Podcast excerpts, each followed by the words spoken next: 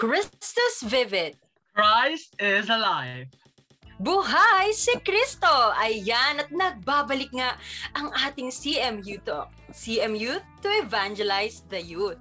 Yung Kuya Lodge, di ba, napakatagal bago masunda ng episode 1 ng ating season 2 ng CMU Talk, which is Answering God's Call to Holiness. At narito na nga ang episode 2, which is ang Married Ayan. Life. So, ayun, magpapakilala po muna ulit ako. I am Kuya Lodge, your fun and talkative artist from the CMY National Council.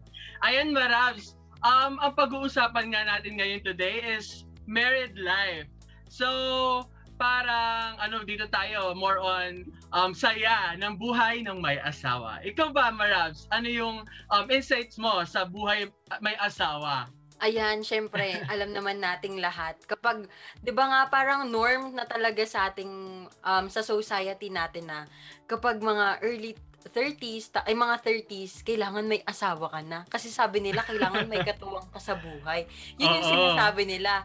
Pero nakakalimutan natin na may iba pa palang um, type ng vocation na tinatawag. So, ayan, magpapakilala lang din muna ako, Kuya Lodge. I am Ate Jam or Ate Marabs um, from CMY National Council din, syempre.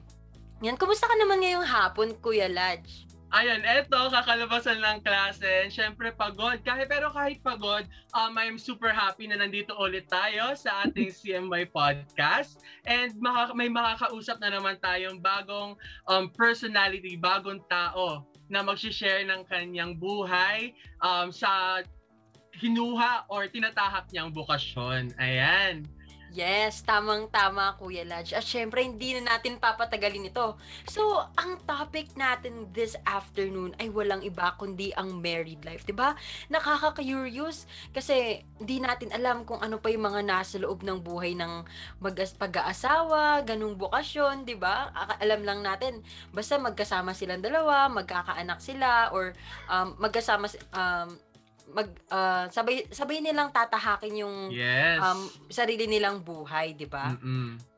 So, ah, ang married life, yan guys, ang married life ay calling din ni Lord. Ito din ay isang type ng vocation. At dito, di ba makikita natin bilang mga um, bilang mga kabataan, ito, yung, ito talaga yung tatawagin nating love. Yung love na eros love, ganun. Kilig, Yes. ganun. Ganun yung mga perception natin about sa married life, di ba? Ikaw, Kuya Lodge, ah, kung tatanungin kita, nakikita mo ba yung sarili mo sa bokasyon ng pag-aasawa? I think for me, nakikita ko naman, ay, lahat naman siguro tayo dito is merong kanya-kanya perception sa buhay pag-aasawa. Pero, um, it would be lovely to have someone True. na makakasama mo habang buhay, di Tama ba? yan, Kuya Lodge. Yung, ano, yung parang pagising mo sa umaga, meron kang katabi, merong Mm-mm. mag-good morning sa'yo, di ba nga? Yes. Kaya nga ngayon pa lang, sana all, napapasana all tayo sa mga taken dyan out there, di ba? mga somewhere out there, di ba? Kaya talagang, yun, syempre lahat tayo gugustuhin natin na magkaroon ng part sa buhay, katuwang sa lahat ng problema. Abay, yan, akbay. Syempre, hindi, hindi na natin papatagalin ko. Yes, excited na kami, no? Yes, so ang ating bigating guest speaker for today ay walang iba kundi si Tita Presi Kinsan. Yes. Hello, Tita Presi! Hello po! Yan, good afternoon, Tita Presi. So, kumusta ka po ngayong hapon? Eto, ako lang mag-isa sa bahay. Nasaan po si Hobby? Nasaan si partner? Partner nasa nasa office one once a week Ah. doon sa office eh. Tapos yung mga anak ko na doon sa kabila, doon sa kanyang, kanyang sister. Kasi naboboard yung anak niya dito. Ayan, Tita, matanong ko lang ano, ano, describe, di, paki-describe man sa amin in one word kung anong nararamdaman nyo ngayong hapon. Ngayon, alam mo may problema ako ngayong hap, ngayong araw na to eh. Nag-umpisa ka. Ay, ano, It's about married life. ayan. Talaga, Maraming masasabi si Tita Tama. yung hapon. Parang maganda ang share niyo yung walang- hapon, hapon Ang ito. tao dito para ma, ma maichika ko yung aking Ayan. Problema. mga chi- patotsyada si Tita. Tama. Marami sigurong chi eh, abangan natin kung ano yung chika ni Tita Presi. Oo. At kaya nga hindi na tayo magpapahuli no, Kuya Kuya Lodge. So ano nga ba ang first question natin? Ayan. So, to start, tita, um, ito po. Uh, maaari niyo po bang ikwento ng very short lamang ang inyong love story ng inyong hobby? Ayan. Okay. O yan, al- al- alam mo, kilig na kilig ako dyan. Kasi na-mention ko na ito before dun sa aking talk na first time kong nakita itong mamang ito, kasi nakatira kami sa isang, nag-board kami sa auntie ko dito sa Sampaloc nung first year college kami. Ngayon, ako ang naunang dumating sa Manila. Siya taga Pangasinan, ako taga Bohol. So I never met this this guy. Never in my life. Alam niyo ba na itong mamang ito ay pamangkin ng asawa ng auntie ko, yung tinitirahan namin. Nagets nyo?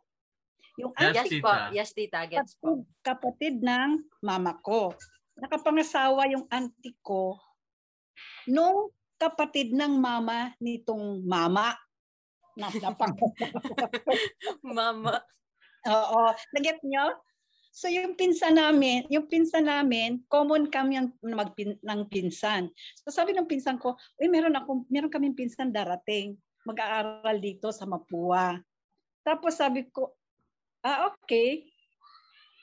Tapos nung, nung alam nyo ba, nung nakita ko yon talagang na parang merong, merong, merong, merong pumasok sa isip ko na, hala, baka ito yung aking magiging future Na husband. love at first sight pala si Tita. Hindi. Sabi ko, naku Lord, nung nakita ko, nandun pa lang sa pintuan, naku Lord, pwede ba? Ayoko niyan ha. Hindi ko type. Diyos ko, Ah. arrange, arrange. Hindi pala love at first sight, Kuya Lodge. Iba yung naramdaman nung unang Oo. makita. Kaya akala, akala, akala ko na napaka-long haired ko, no? Kaya tanong, oh, ayoko niyan kasi iba ang aking type. Alam mo, may, may mga crushes ako eh, na walang-wala sa katiting. Oh, yung, yung itsura niya. Oh.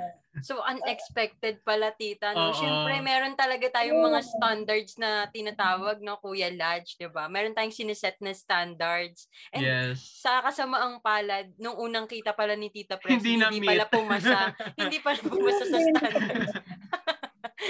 At saka ano ah, magkasama kami sa bahay, never kami nagpapansinan, never kaming nagkukwentuhan, never even a single word. Ay, wala palang kibuan. So, so parang, me- meron pala kayong bittersweet relationship ni Tito noon, no, Tita? Parang Ewan ko, ganun. kasi pag tinatanong ko siya, eh, ha? Binibiro niya, ikaw pa lang may type sa akin. Niya Ganon. ko. Grabe, napaka-long hair talaga ni Tita. So, ano na pong next na nangyari, Tita, after nun? Opo. Paano po kayo mas lumalim yung pagmamahal, tita? Ayan. Ano, nung third, ah, second year college kami, so nandun pa kami sa bahay. Pareho kami na, the same, the same boarding house kami. May Chris Kringle kami, kasi magpipinsan dami namin sa bahay eh. Tapos, siya nakabunot sa pangalan ko. Alam ko na siya yon. O, so ganyan, ano? Tapos, nung revelation day, siya nga. Di, nung, one, nung ano, nung mga bandang huli, sa, sabi nung katulong namin, Day, merong note, may note si Boy. Tapos nung pag, pag ano, pag, ah, pagtingin ko, sabi niya, hingiin daw niya yung schedule ng aking ano klase. Corny! Ang corny! Napa, na, grabe Uso ang yung ni Tito. Boy. Grabe ang moves ni Tito Boy. Kuya Lodge, wala ka doon. Uso na pala yung dati, no? Magbibigay lang siya ng note. Magbibigay lang siya ng note. Tapos, ako naman sabi ko, sige, try ko nga. So, binigay ko yung schedule ko. Ayan, sundo-sundo, ganyan. Grabe. Nakakainis kasi magsusunduin niya ako sa school. Wala naman kaming pag-uusapan. Wala lang, parang Naglalakad lang kayo, Tita, parang ganun. Sabay lang kayong bumabiyahe. oo, susunduin niya ako, ganyan. Wala talagang, ay, ewan ko. Sabi ko, Si tita "Ha?" naiinis pero kinikilig yan. Oo, parang, parang, parang ano eh, parang Bumabalik eh. kilig sa boses. Tumataas yung pitch ni tita eh. Siguro kung kung kakausapin niya ako kasi meron siyang letter before eh nasa, sabi niya someday you will come to realize ganyan ganyan ano. Siguro kung i-follow up niya ako naku sisipain ko talaga siya. Grabe, meron mo palang hingian ng skid nun para lang masundo mo. Mga the moves talaga ng mga lalaking yan, tita. at saka alam niyo ba di wala pang cellphone noon ano? Tatawag yan siya. Hindi ko alam kung boyfriend ko na siya noon ano sabi ko sa mga barkada ko boyfriend ko na ba yan sabi tanungin mo ay ayoko nga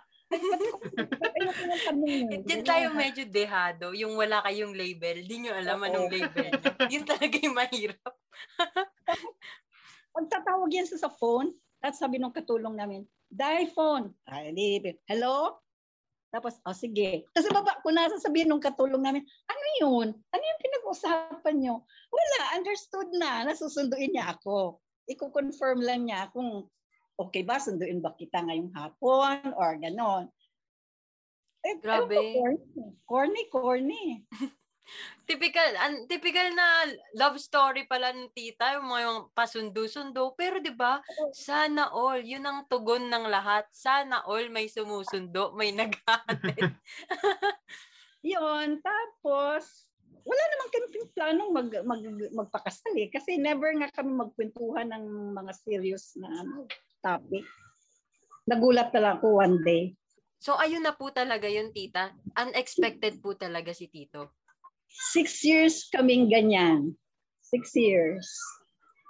Tapos, yun lang ng mga, nung sixth year, sabi niya sa akin, nung pumunta ako ng Manila, kasi nasa, nasa, nasa Bohol ako na-assign, sabi niya, parang biro, sabi niya, isulat, ano, gawan nga ako, i-compose mo nga ako ng letter na mamamanhikan ako. Ay di, at kami nagsusulat kami, pamamanhikan na sulat. Hindi ko alam na yung pala verbatim. Kinopya niya at yun ang binigay niya sa papa ko. Ikaw pa gumawa, tita! Ikaw pa gumawa ng letter para sa sarili mong tatay. Hindi ko in-expect na tutuhanin niya yun. Grabe, napaka... Ang grabe yung plot twist, Kuya Lodge. May pa, ano, para ano, parang pwede siya sa Maynila or pang MMK. Yung love Tama. story nila, tita. Medyo grabe nga yung plot twist eh, no? Hindi mo i-expect na dahil lang sa letra ng pamamanhikan na ginawa ni ah, ni Tita Presi, nasasab nasabi ni Tito Boy, 'di ba? Yun na pala yung sariling pamamanhikan niya mismo. Ay nako, kung alam niyo lang kung anong na, na-feel ko noon, biro mo natanggap ng papa ko yung sulat. Nasa Mindanao yung father ko, di na sa Bohol kami, sa, sa Bohol ako. Biglang dumating, yung pala, dala-dala niya yung letter. Naku, sabi ko, tiningnan ko yung kanyang attache case, nandun yung letter. Why pagtingin kong ganyan? Ito yung sulat namin na, ito yung kinompose namin. Diyos ko, babatukan ako ng tatay ko dito. Grabe yung mga the, the moves ni Tito Boy, Tita. ha? Hindi mo i-expect na ah, hindi mo i-expect na para na pala sa tatay mo yung letro, yung letrang ginagawa mo. So kung gagawa natin ng title yung love story nila tita. Ang title, ang title, Liham. Liham ng Ah. pamamanihikan. Pwede. Opo. So after nung liham na yon after nung letter na yon tita, ano na pong nangyari? Hindi ako kinausap ng father ko, kundi yung mother ko ang kumausap. I-return to Mindanao, si mama nang nakipag-usap sa akin. Sabi niya, o ano, may sulat, ganyan, ganyan, ano. Ano ba to napag-usapan niyo ba? Sabi, Kinuwento ko, actually, ako, ang ako ang nag-compose ng letter na yan. ko naman, Sinabi pala. hindi ko naman in-expect na yan itutuhanin niya. So, nagsulatan lang naman nung unang panahon eh. Sinulatan ko, sinulatan ko si, si Tito Boy mo na, o ano paano ba to? Sige, mamamanhikan kami sa ganitong month. Ay, that was May. So, namanhikan sila ng May. Pumunta kami ng Mindanao, doon sa Iligan. Nag-met kami sa Cebu. Tapos together na kami doon sa Mindanao. Naku, pagdating doon, ninervyos ako, baka ako'y batukan na naman ng tatay ko. Alam mo yun ba kung anong diretso yung sabi ng tatay ko? O kailan ka magpapakasal? Next month? Ay, May yun, June? Sige, teka muna. Supportive! Awat mo na po. Pa, awat. Ikalma. Sabi sabi, sabi niya, o sige, July. Ko, hindi, plano namin December eh. Sige, hindi, matagal yan. Ah, matagal daw. Grabe, boto naman pala si, si papa mo, Tita Presi. So, ano yun, talagang gusto niya na po dun kay Tito Boy? Im- Actually, actually, ano, ah, ayaw niya doon. Ayaw niya. mm, talagang Ayaw niya. supportive lang talaga dun sa kasal. Siguro, oh, pero ayaw niya, ayaw niya. May reason siya eh na ano, na bakit ayaw niya. Eh, wala siyang magawa. Hmm. Tapos after nung tita, after nung pagkikita nyo na yun na nakakagulat, na medyo nakaka-pressure, ano na pong nangyari? Ano, winork out na namin yung mga kailangan, ganyan. Tapos ako nasa Bohol, siya nandito sa Luzon, so siya ang nag ano, siya yung nag nag lakad-lakad ng saang ano, kung pupunta ako ng Manila, magdala ng mga reports, yun ah lalakarin din namin. So inano na namin yung simbahan, everything. Talagang ipinagpatuloy na pala. So, ang, ang reflection ko for here, ah, dito Kuya Lad, sa mga sagutan ni Tita Presi, ano, sobrang unexpected.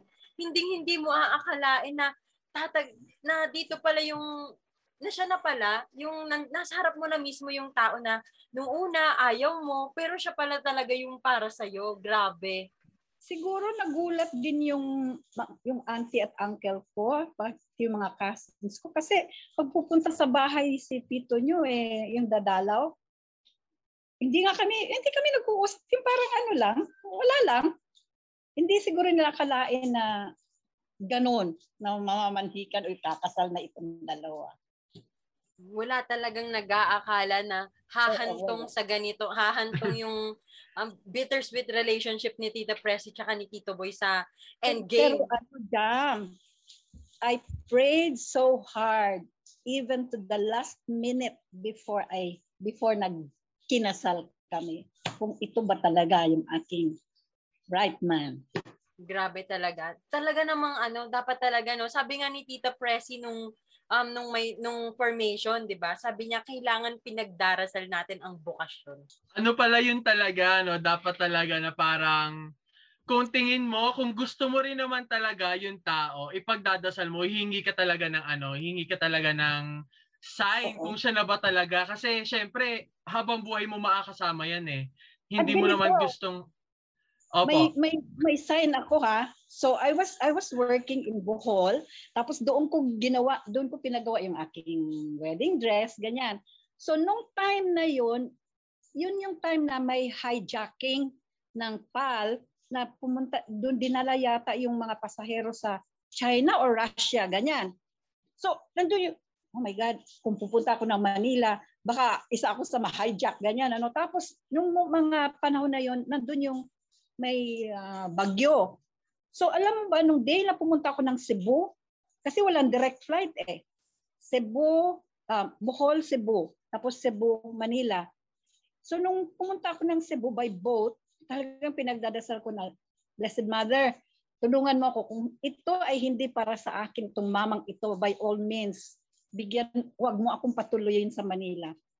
Naka-issue na kami ng invitations, ha? Diba, okay lang. Issue kami ng invi- invitations. Eh kung hindi para sa akin, okay lang sa akin. Huwag mo akong pasakayin, Lord, ng eroplano kasi bagyo. Alam mo, nakasakay ako ng eroplano. Pagdating sa pagdating sa airport, walang sumalubong sa akin kasi baha sa Manila. Pero yun na pala yung sign ni Lord. Tita, no? Talagang it is God's will na maikasal kayo, na maging together kayo ni Tito Boy. So, yun nga, tamang-tama yung sinabi ni Kuya Ladj kanina na kailangan ipinagdarasal Oo. natin yung taong makakasama natin sa lahat ng bukas sa lahat ng parte ng bokasyon sa tatlong um, kinds ng vocation dapat pinagdarasal talaga natin para meron tayong gabay ni Lord para maging desidido sa kung anong landas Yes. yung tatahakin natin sa buhay. Tama, tama. Ayan. So, doon na po, doon na talaga yung Tita Presi, no? After ng bittersweet relationship niyo ni Tito Boy, ng boring times, sabihin natin boring times na hindi kayo nag-uusap masyado, na walang nag-aakala. Endgame pala. Ito na pala talaga yon Pinagtagpo at itinadhana talaga kayo ni Tito Boy. Yun. Mm. Yan. So, yan. At dahil yun nga nakaka-inspire, unang tanong pa lang yun, Kuya Lance. Yes. ah. Unang tanong. Oo. So, for, kaya sa ating second question naman, dito naman, bago kayo Ayan. magkakilala, alam nyo na po bang ang bokasyon nyo ay nasa pag-aasawa o married life? Ah, actually, yun, hindi ako nag-iisip ng mag-asawa ako eh. I had so many crushes. Mga gwapo. Wala. Tapos, oo, at saka nung ano, kasi nag-aaral ako sa ah, exclusive school for girls nung high school. At naka-interna pa ako. Alam yung interna, nang nandun, na, nandun ka lang sa loob ng eskwelahan, border ka doon, uuwi lang kami pag bakasyon. So, nakakahon yung buhay ko doon, nakakahon. Na, para bang nasa seminaryo ka. So, paggising mo sa umaga, may time. Tapos sisimba ka, kakain ka. May mga time na ganyan. May, may, may ano. Ngayon, ang nasa isip, ang nakikita ko lang talaga, yung mga madre. So, ang, ang aking desire is to, to enter the convent. Hindi ako nag-isip ng, oh, may mga crushes ako, pero hindi ako nag-isip na mag-asawa ako. So, after high school, I wrote a letter to the daughters of St. Paul. Kasi nung panahon na yun, pwede pa kami, pwede pang magpumasok sa sa pagmamadre kung high school graduate ka. So, pum- sumulat ako sa vocation directress. Ang sabi ng sumagot. Sige, sige, proceed to Manila. Eh sabi ko kay mama, ma, papasok ako sa ano, sa convent. Sabi niya, wag na lang muna. Mag-aaral ka muna ng college. So, nag-aaral ako ng college. Yung pala, ganon. Hindi pala Doon ako for- nakilala. Pala Na- na ano pala. Doon na napakita kay Tita Presi kung anong vocation, kung para saan talaga siyang landas, 'di ba? Doon na ni- doon niya na na-meet ang kanyang boyfriend na si Tito Boy. Yan so so hindi pa na talaga married life ang vocation no Kuya Lad. So ano Oo. masasabi mo naman? balak pala balak pala ni tita pumasok sa ano sa convent eh um eh sabi din nila eh nari, na ririnig nababasa ko rin to na kapag si Lord na daw ayun kahit naman 'di ba? Kapag si Lord na yung nagsalita kapag ano nga naman kapag sinabi niya na ito na yung plano niya for you um it's your ano it's your responsibility parang ano parang your will na rin na susundin mo yon and parang ganun yung nangyari kay tita eh no? Na gusto niya sana pumasok pero umayaw yung mother niya kasi gusto niyang mag-college muna siya, magpatuloy sa pag-aaral. Pero hindi alam ni tita, dun pala niya makikilala yung forever niya. And yung vocation pala niya talaga is dun dinahantong sa married life, 'di ba? Yes, Kuya, Parang tamang ano? tama.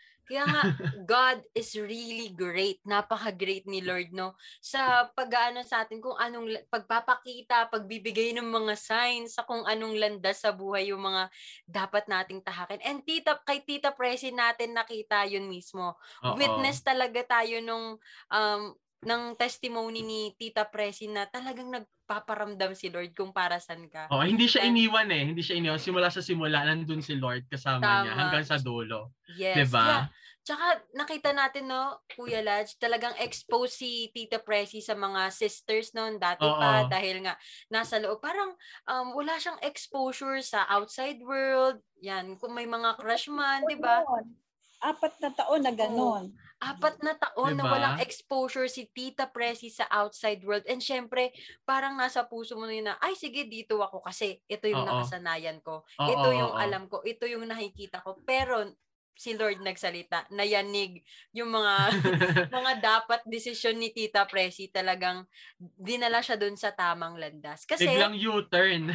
tama kasi Oo. Sinasa kasi nakita natin yung faith ni Tita President talaga kay God, no? Talagang she is called to holiness. Lahat tayo Oo. called to holiness kahit hindi tayo magmadre, magpare, kahit anong bokasyon, we are called to holiness. Kasi, para, di ba, kung maganda rin ang married life eh. Kasi kung wala ang, kung hindi na institute ng, ng Panginoon itong marriage, wala tayong mga madre, walang mga pare tayo ngayon. Opo. Kasi ito yung perpetuation of the species. And yung species natin, Homo sapiens, o wala na, nakat na kung walang walang pag, pag-aasawa. So, pa, wala tayong mga madre, wala tayong mga pare ngayon. So, maganda ang married life kung yun ang iyong bukasyon. Tama po, tita. Kaya nga hindi talaga makakompleto yung vocation horizon natin hanggat wala yung tatlong yun. Yung tatlong types ng vocation, tatlong kinds ng vocation, di ba? Pero mahirap eh. Kasi mabuting ngayon meron kayong search in. Noong, kam- noong panahon namin, ano, parang trial-trial lang eh. Yung pa nakakatakot eh kasi wala nang labasan nito. Samantalang kung pupunta ka sa, sa religious life or priesthood, meron, 'di ba? Merong mga mga levels 'yan. May may uh, uh, may postulancy, 'di ba? Juniorate, mga ganyan. Pwede ka pang lumabas. Pero dito, wala nang labasan. O kaya dapat buo yung loob mo physically, spiritually, emotionally ready ka dito sa bukasyon na ito. Hindi ito hindi ito sweet nothings and sarap-sarap. Kasi naku, natandaan ko yung sinabi ng pare sa amin kasi kinasal kami sa Pope Pius. Alam mo ano sabi ng pare? Between the 10th and the 15th year, you will surely come back here. Eh, hindi ko inano yun, minind, no? Pero between the 10th and the 15th year, I wanted to go back. Hinanap ko, hinanap ko yung paring nagkasal sa amin. Grabe. Grabe talaga yung story ni Tita Presi. Doon talaga natin makikita talagang testimony ng faith natin kay God kung paano natin papalakasin yung sarili natin para pumili ng tamang desisyon at tamang Yes. landas natin sa buhay. Kaya we ano, we need to pray for our vocation talaga, no? Kailangan araw-araw din natin pina ano, araw-araw natin pinagdarasal na palakasin tayo ni Lord. Oo, Para- tama. Baka maka, mak- makapagpo ka ng boksingero dyan. Nako. Wow. Tama. Kailangan pinipili din talaga natin yung mga makakasama natin Oo, kaya-. It's really impor- important to ask for God's uh, um, guidance din talaga sa tatahakin natin, uh, sa tatahakin natin vocation, kahit anong vocation pa man yan. Kaya nga tulad nga po doon nasabi ni Tita Presi sa pagpapalit pagmamadre, meron kang steps na bago ka maging pare and madre. And dito naman sa married life, it would be your responsibility na rin. Or parang gugustuhin mo na rin eh na mag-ask kay Lord if um siya na ba talaga? Yun na yung yun na yung parang steps mo eh na bago ka tumahak ano sa married life. May may steps naman for may steps naman for married life eh. Yung kaya merong merong courtship, merong merong ano ah, yung getting to know muna tapos yun hanggang makarating ka dun sa taas na ito na ba talaga kaya hindi ito kailangan dumaan ka sa mga steps Yes. na gano'n para di po laro-laro eh Mm, seryoso to hindi ito sarap-sarap Tama. di puro Touch kilig move na- lang Tama. Touch move na to, no? Kapag Oo. nandun ka na, wala nang awa- ayawan. wala na Bawal na umalis. Oo. Bawal na talaga umalis. So, yan. So, move na tayo sa next question, Kuya Laj.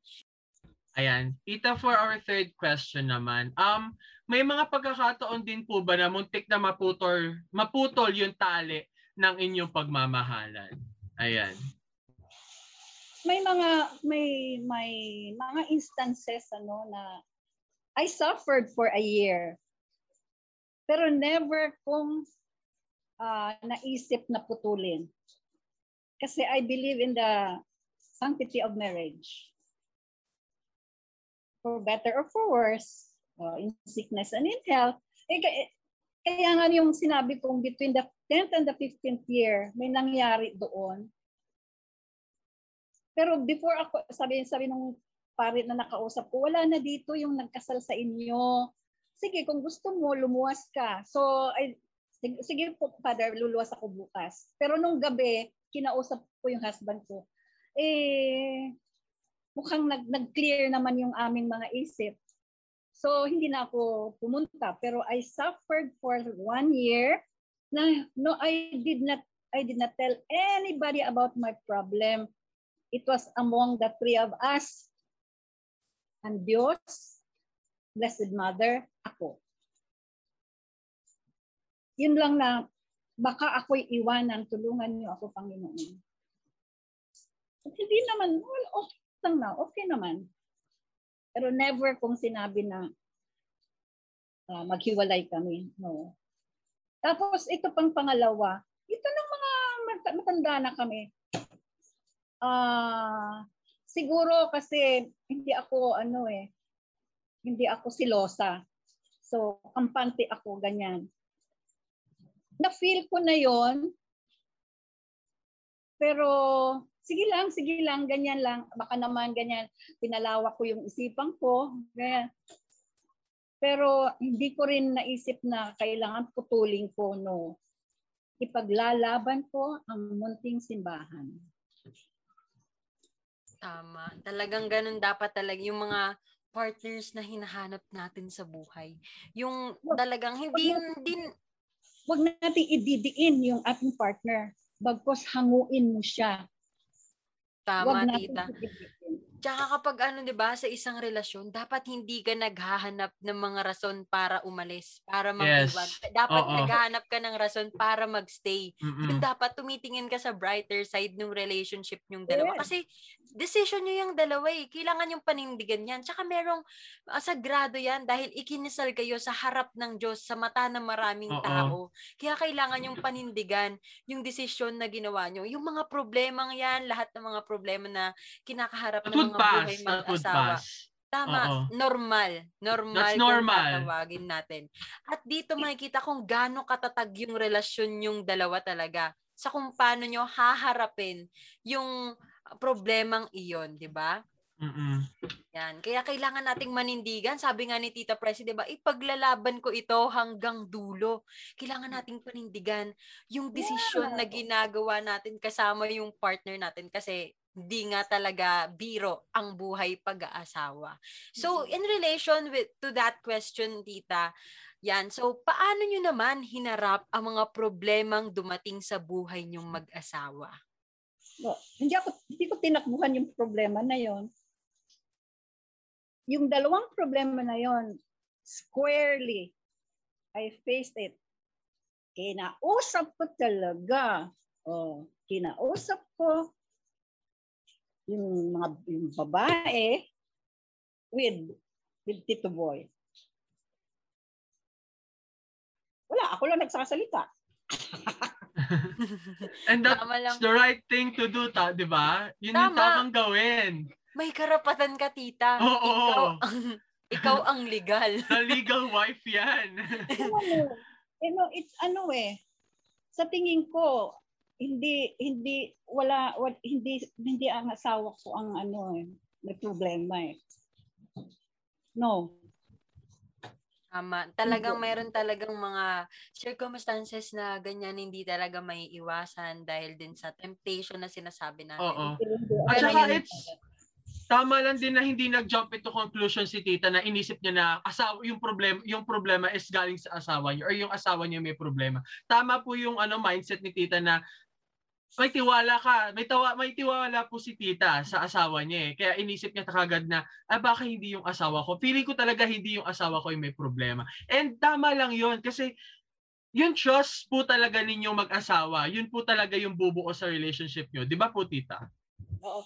Or, tanungin, tinanong ko yung sarili ko, baka ako ang merong ah, Problem. problema. Opo. It takes two to tango. Opo. Pero napaka-talinong desisyon, napakagandang way para gawin ni Tita yun. Alam ko, sobrang hirap nung ganong problema, nung mabigat, napakabigat nung problemang yun. Pero Tita handled it nicely. Oo. Diba?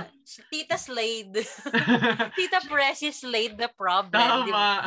Grabe, nasolusyonan niya sa pamamagitan ng gabay ni Lord, 'di ba? Nagdasal daw siya, Blessed Mother, kasama si Lord, silang tatlo yung nag-uusap, Mm-mm. usap. Would you, would you believe, nagna-nightmare ako. Mm, So, talaga namang nakaka-nightmare yung ganun, tita. Syempre, yung tiwala mo sa taong yun, tapos meron palang ibang tao. Pero syempre, nap- we are so proud of you, tita, for overcoming that problem. Yes po. Yung mga problemang iyon, proud na proud kami sa iyo, tita, kasi nagawa mo. At nanindigan ka kasama si Lord, kasama ang Mm-mm. gabay ni Lord. Kaya yun talaga no napakalakas talaga ni tita tsaka ni Lord yung tandem nilang dalawa talaga yun talagang kinausap nila harap-harapan tamang tama lang tita Would you believe, nung harap-harapan, ako pang kinampihan ni Tito Boy. Syempre, tita, talaga, Opo. dapat talaga ikaw. Haba ng hair hanggang dulo. Mm, Syempre, Yan ang tita, tama. syempre, tita Presi pa rin, no, hanggang dulo, no? Siyang tunay. Ito lang sa inyo detailed story. Bak- baka Iba ang mag- lakas. Iba ang lakas si tita. Grabe talaga yung mga ganong mga ano no Kuya Lodge and Tita Presi talaga makikita mo kung gaano kalakas si Lord na i-hold yung relationship yung dalawa kung gaano kalakas si Tita Presi na manghingi ng guidance ni Lord na ah, na panatiliin yung pagmamahalan nilang dalawa talagang kumapit Oo. kahit na gaano kasakit, kahit na yun nga nagna-nightmare si tita, kahit gaano kasakit, nanindigan siya sa bukasyong iyon kasi pinili niya at pinili ni Lord. siya, no? Pangit naman siya, hindi man siya gwapo. Grabe talaga ang hair ni tita. Natatapakan ko dito ang buhok mo, tita, ha? Napakahaba ng hair. lakas din kasi na ano eh, na spiritual guidance para kay tita na na nagawa niya lahat ng yon sa tulong ni Lord, 'di ba? Yung yung lakas ng loob, tita, yung lakas ng loob na meron ka para harapin yung problema. Every time na may problema, haharapin mo yun. And never kong never kong sinabi yan sa parents ko. Never. Ni hint, wala akong sinabihan. Talagang sarili lang Yun po, tita yung oo. lakas niya tsaka si Lord. sobrang Sila- lakas.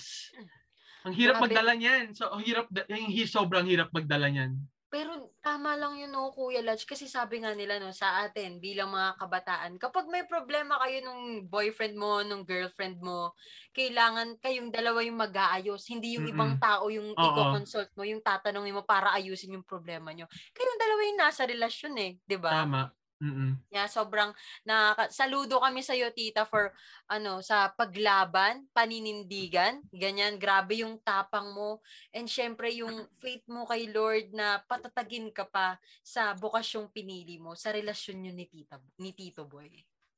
Oo. Tsaka meron akong meron lang akong naalala nung ano nung retreat ata namin to sinabi ng father to sa um last na misa namin before umuwi.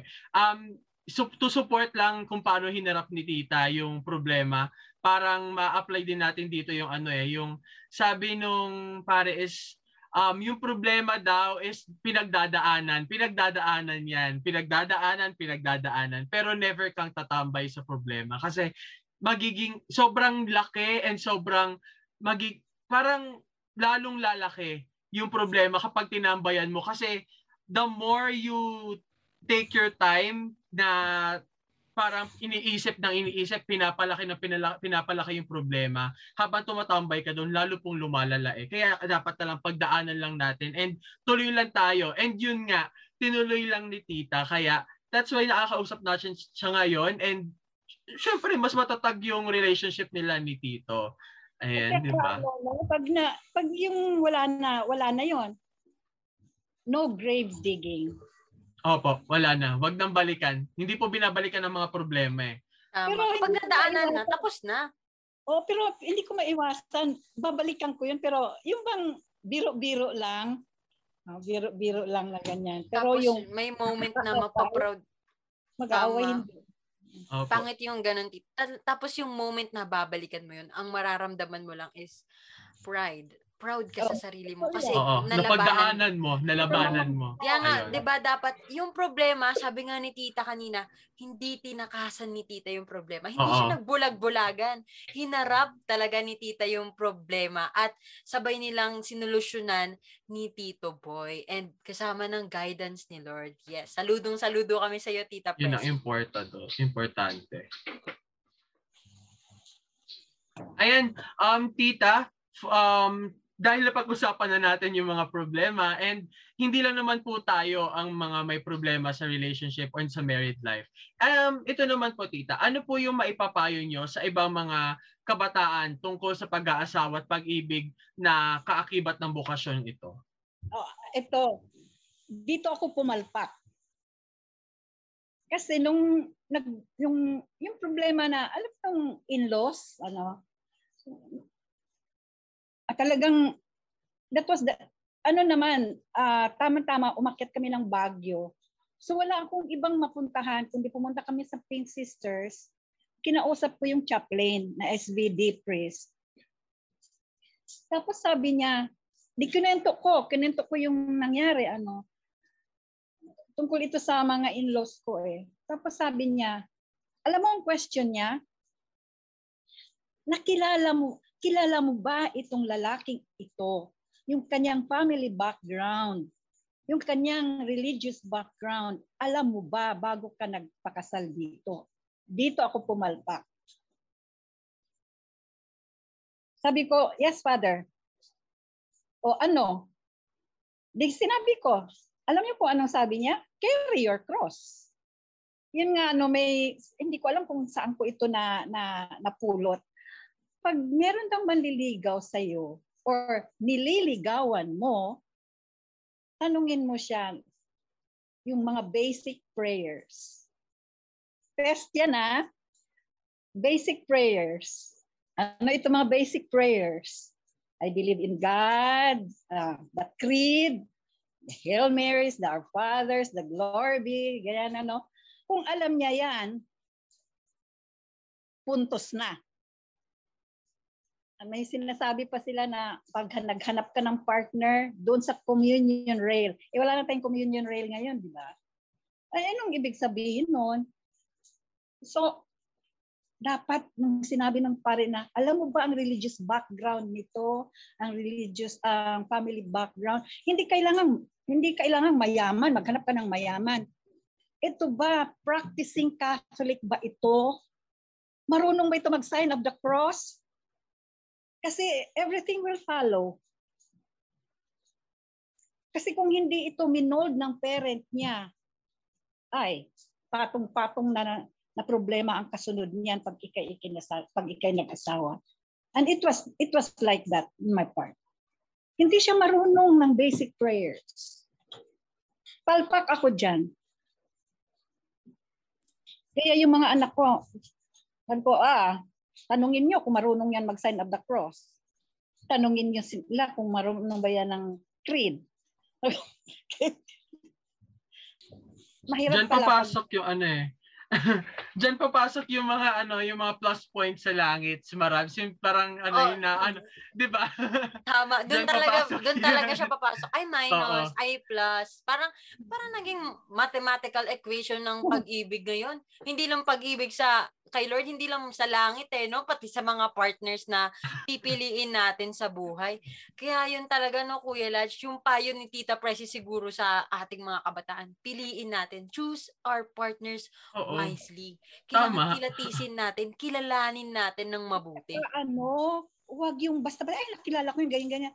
Tingnan nyo, yung sabi nung pare, yung background niya magtanong-tanong kayo, o taga saan, taga saan ito? Uh, kung meron kang kakilala na ganito, taga doon, kilala mo ba itong mga ito? Mamaya eh, wak-wak yan, mumu yan, or, o, di ba? Eh, mahirap na.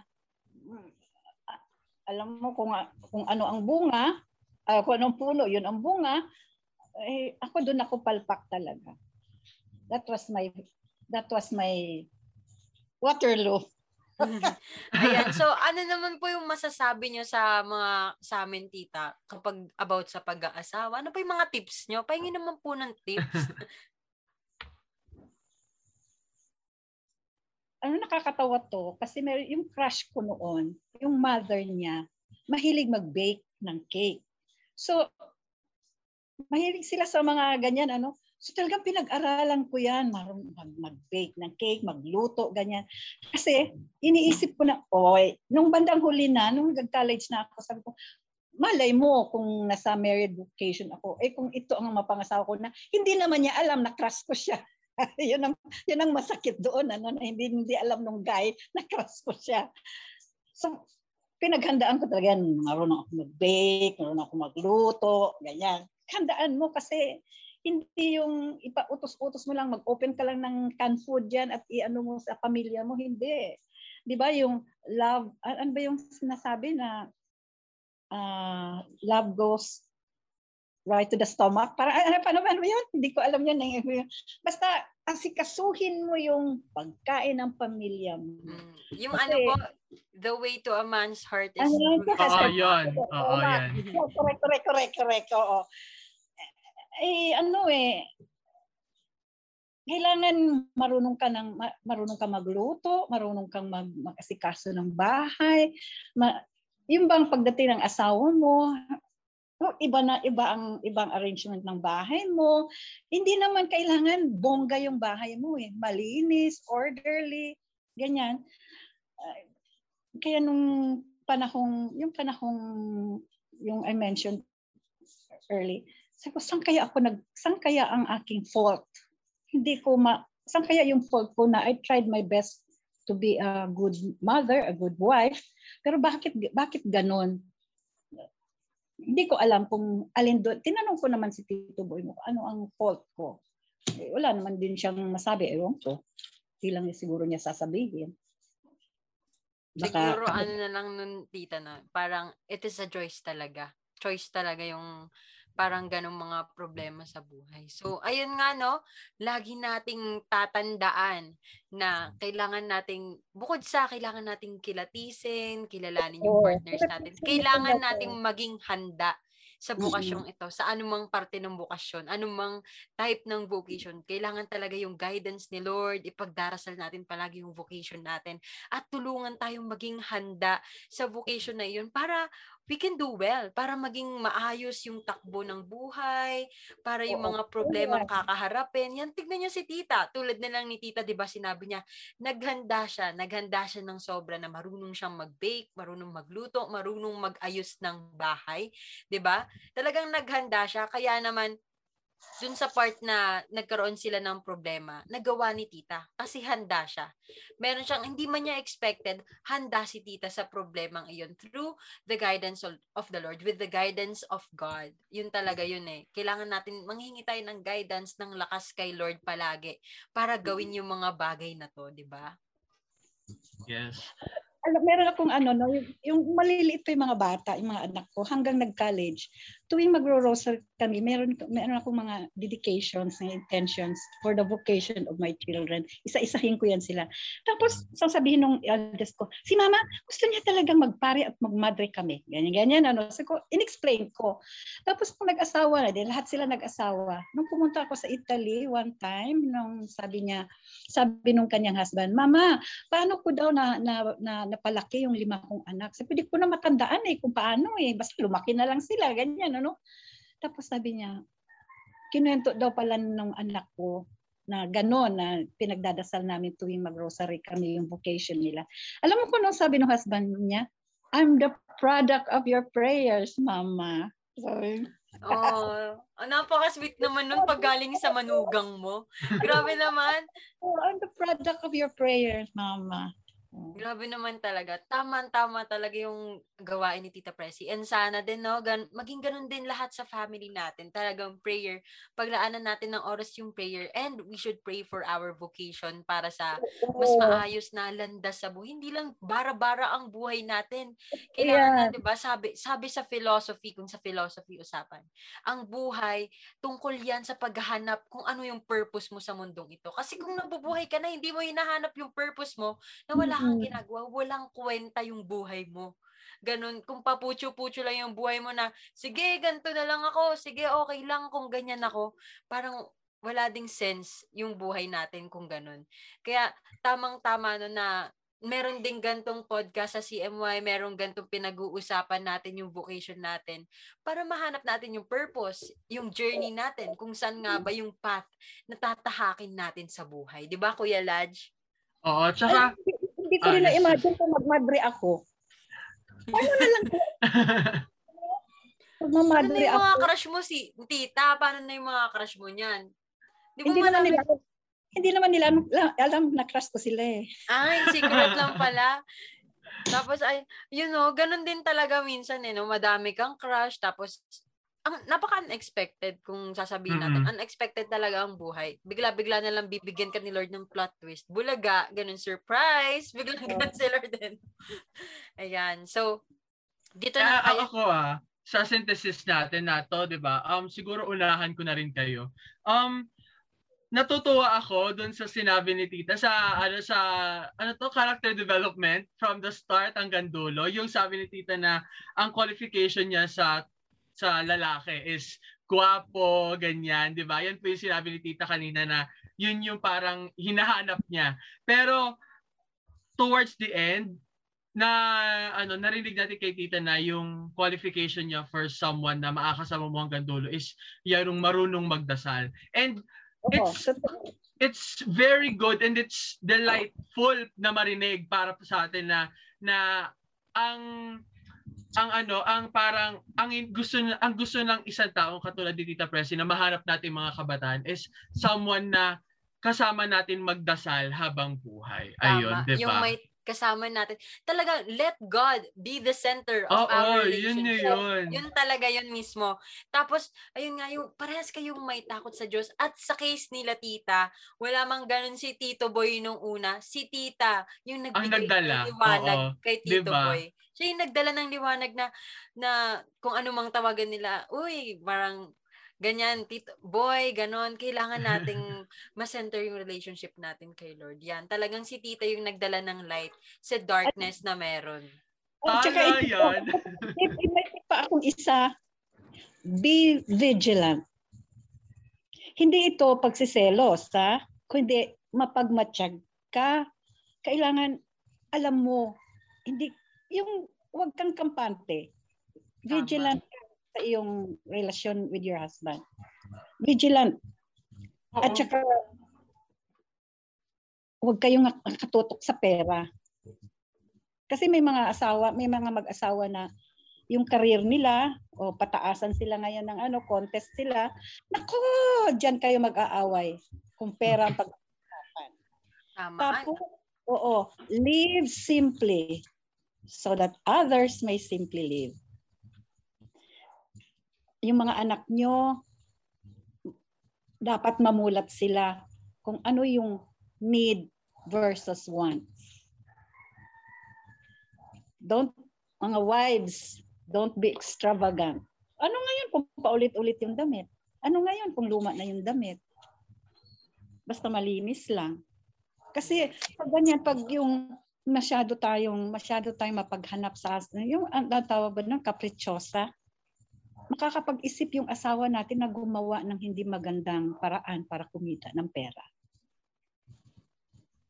Tapos, yung jigsaw puzzle, kung ano yung kulang ng asawa mo, punuan mo para mag-fit. No? Tama. Kasi parang ngayon nga, 'di ba? Dalawa kayong entity. You are dalawang entity kayo na pinag-isa sa ngalan ng Mm-mm. Diyos sa mata ng mga tao. Kaya kailangan nating gampanan yung role natin bilang mag-asawa para maging isang entity, magpalaki ng anak, kung ano man yung mga gusto nyong agenda sa buhay, praise the Lord, mga ganon, kailangan maging isa kayo. Punan Mm. natin yung puzzle ng isa't ng bawat isa. Yan. So, okay na po ba tayo? Okay na po, tita? Okay na? Ayan. So, yun nga, no? Talagang kapag, um, yun nakita natin, no? Diyan sabi, be vigilant. Huwag tayong makampante. Kasi Mhm. kung mahal naman talaga, merong mga talagang di natin may iwasan yung problema. At kung mahal natin yung isang tao, hindi tayo mawawalan ng takot na yung mga problemang yun darating. Siyempre, kailangan mo ring isipin. Dito na papasok yung overthinking, Kuya Lodge. Dito na papasok yung overthinking.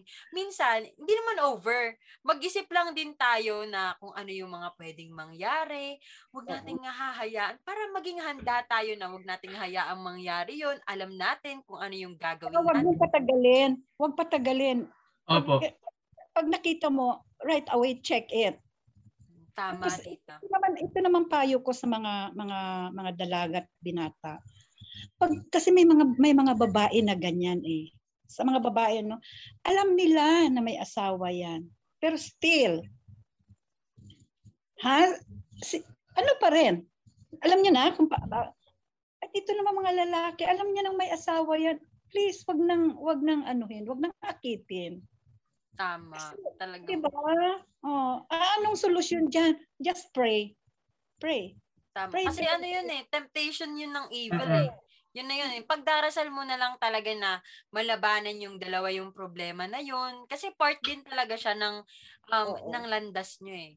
Ng landas sa buhay. Yan. Halos lahat din ng kilala kong mag-asawa, naging problem yan. Pero, nalagpasan nila with the guidance of the Lord. Yun yung talaga. faithfulness, yung faithfulness kasi sa bawat sa, sa mag-asawa. Kasi pag may infidelity doon, hindi ka lang wala hindi lang hindi ka lang nagtaksil sa asawa mo, kundi nag pinagtaksilan mo ang iyong mga anak. Hindi lang mga anak, pati parents parents mo, in-laws mo, pinagtaksilan mo, pati community mo, pinagtaksilan mo. Hindi lang asawa mo, pinagtaksilan mo.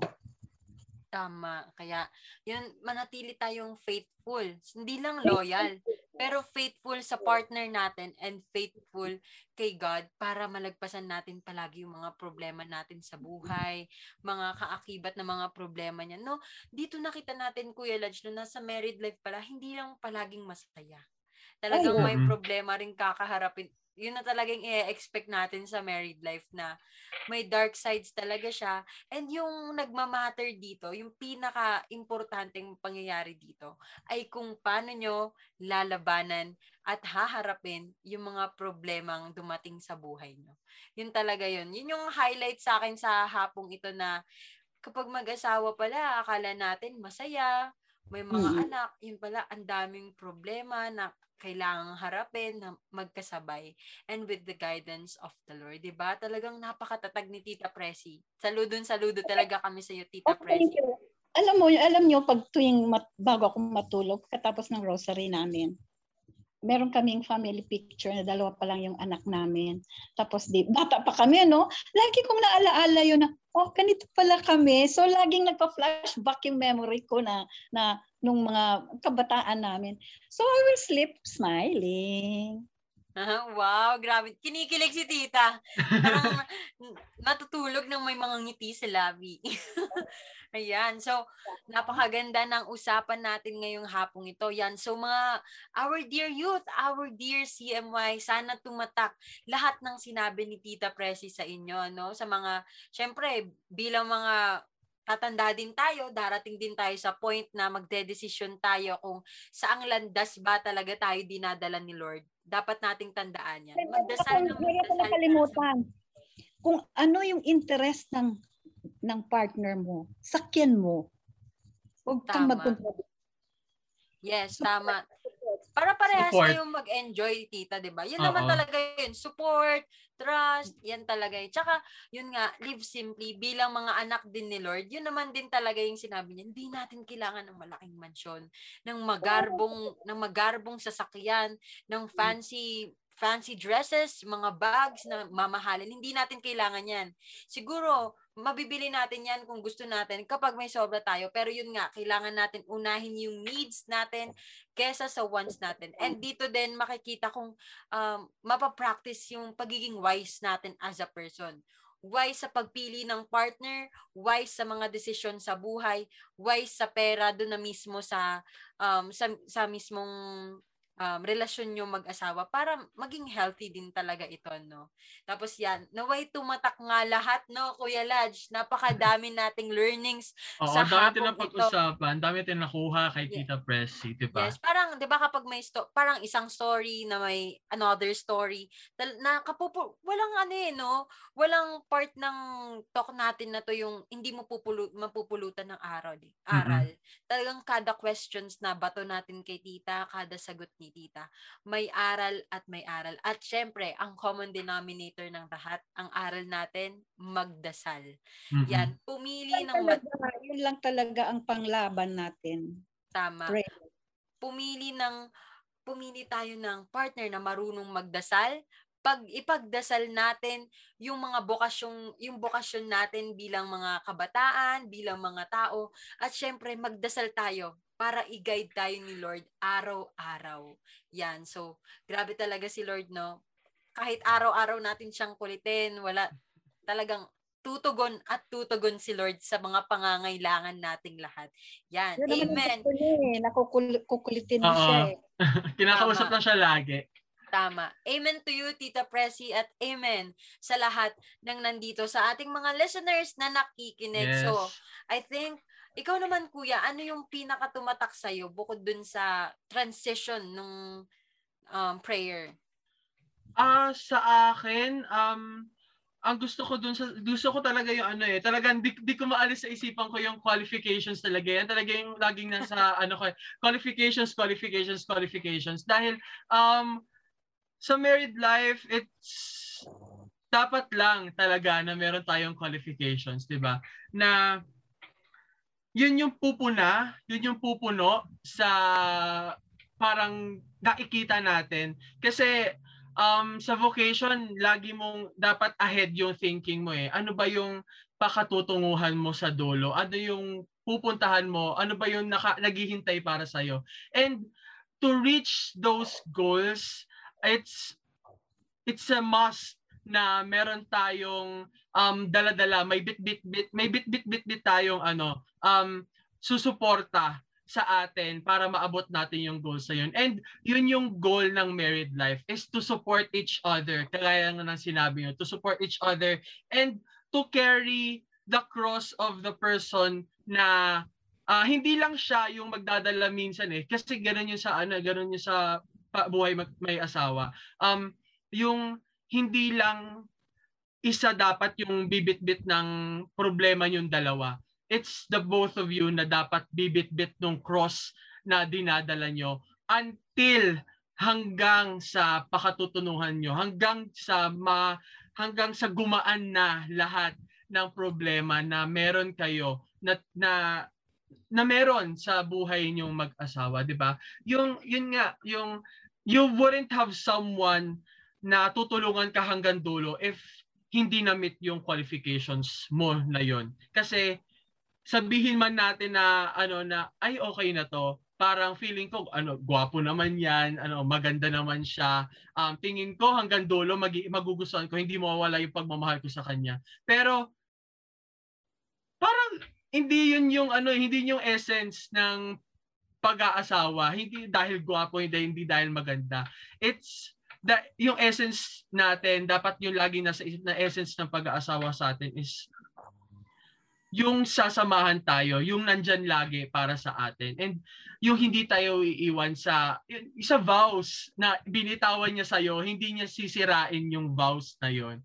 And that's important. That's really important to have someone na na na nandyan lagi para sa iyo. Katulad ni Lord, hindi tayo iiwan yan. And meron tayong vows na pinangangatawanan sa kanya. And syempre meron din siya mga promises para sa atin na na talagang hindi hindi niya sisirain. And with that magkasama tayo hanggang dulo hindi tayo iiwan. Hindi natin siya iiwan and hindi rin tayo bibitawan ni Lord. That's yun yun. Yun na yun talaga eh. Yun yung makukuha mo sa pinag-usapan nating sa araw na to, 'di ba?